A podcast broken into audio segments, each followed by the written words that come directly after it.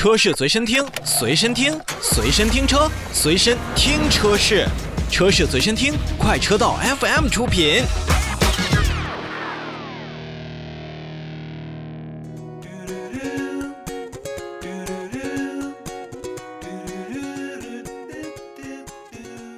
新车来了，欢迎回来，咱们来说一说他山之石可以攻玉的事儿。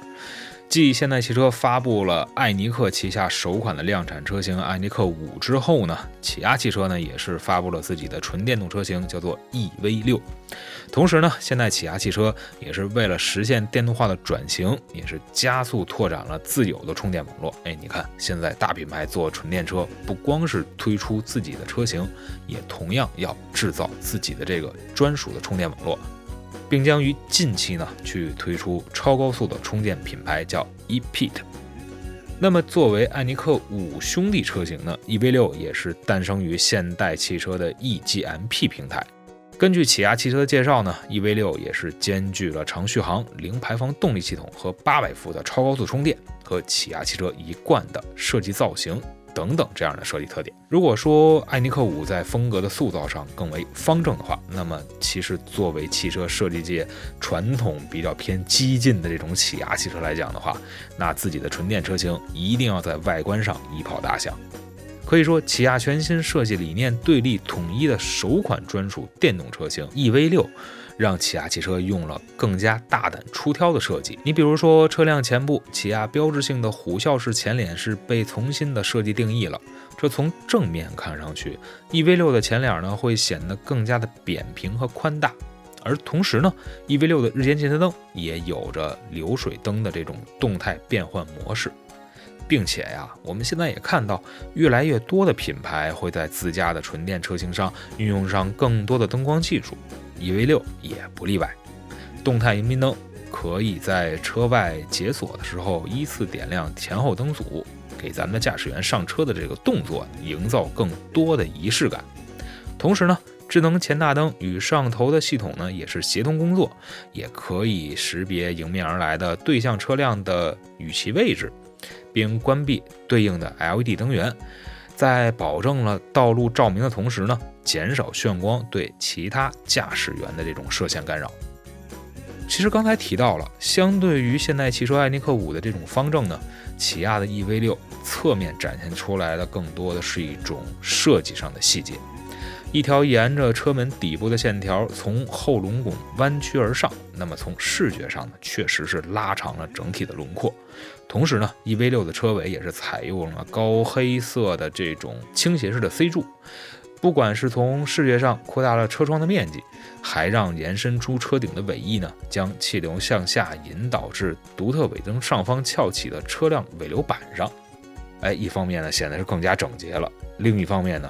我觉得这也是省下了这个后雨刷的布置的空间，在成本上会少一点。而外观一样呢，起亚汽车的 EV6 在内饰当中呢，也是拥有自己品牌的风格。与安尼克五贯彻的这个家居的主题设计不同的是呢，EV6 的内饰风格与外观呢，同样让人感觉更加的年轻和运动。比如说，在 EV 六之内呢，宽大的屏幕和仪表盘所采用的简洁的设计语言，可以为咱们的驾驶人员带来比较开阔的这种感官体验。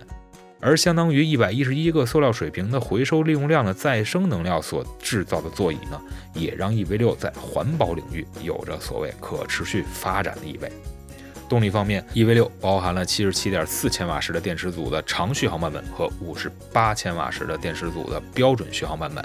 而 GT Line 车型呢，则同时提供了长续航和标准续航两种版本车型，而 GT 版本呢，只是提供了长续航的电池组配置。其中呢，搭载七十七点四千瓦时电池组的长续航两驱版本的 EV 六，它的 NEDC 续航里程是六百公里。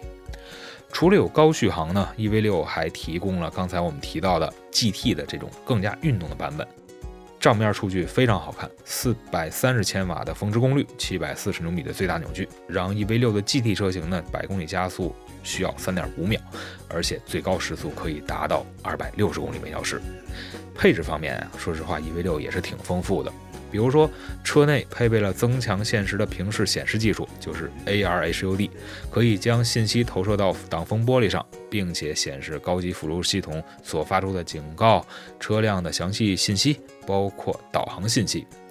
而 Kia Connect 内置的起亚实时服务和在线 OTA 的升级功能，咱们驾驶员可以通过屏幕去访问这样的 Connect 功能，进而去查找并且完成电动汽车的充电站的位置和充电价格，并且查看充电状态，智能规划咱们的充电时间，并可以根据电量可行驶的半径。去进行这样的自定义操作。说了 EV 六，那为了更好的纯电出行呢，现代起亚汽车也是推出了自己的超高速充电品牌 ePit。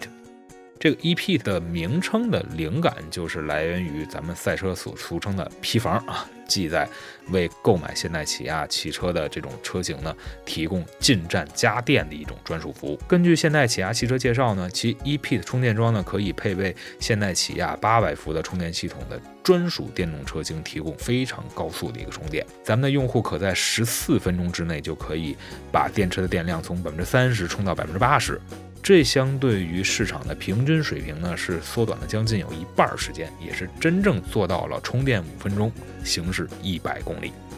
同时呢，EP 的充电站呢还实现了即插即用的功能，咱们的用户呢可以通过手机的 App 来连接充电桩，储存在。电动汽车当中的认证信息呢，识别就可以完成咱们的充电认证，并自动开启充电功能。这有一点像咱们现在所用的特斯拉。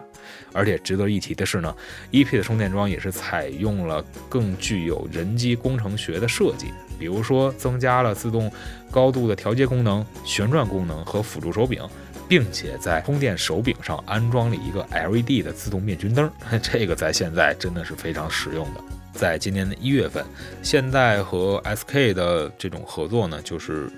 已经把韩国本土的一个加油站改造成了拥有八台超高速充电桩的电动汽车的加油站，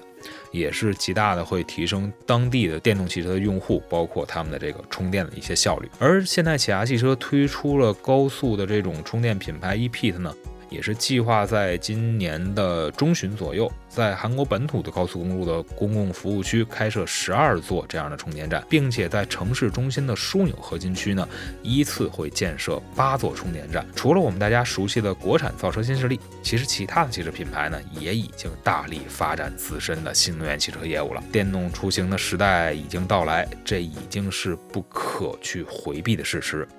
在电动汽车专有平台 eGMP 衍生而来的艾尼克五和现代起亚自己的 EV 六，两者虽然都有着不同的特点，而现代起亚汽车自有的高速充电品牌 EP 的推出呢，也让这个国际品牌有了更多自己纯电出行的动力。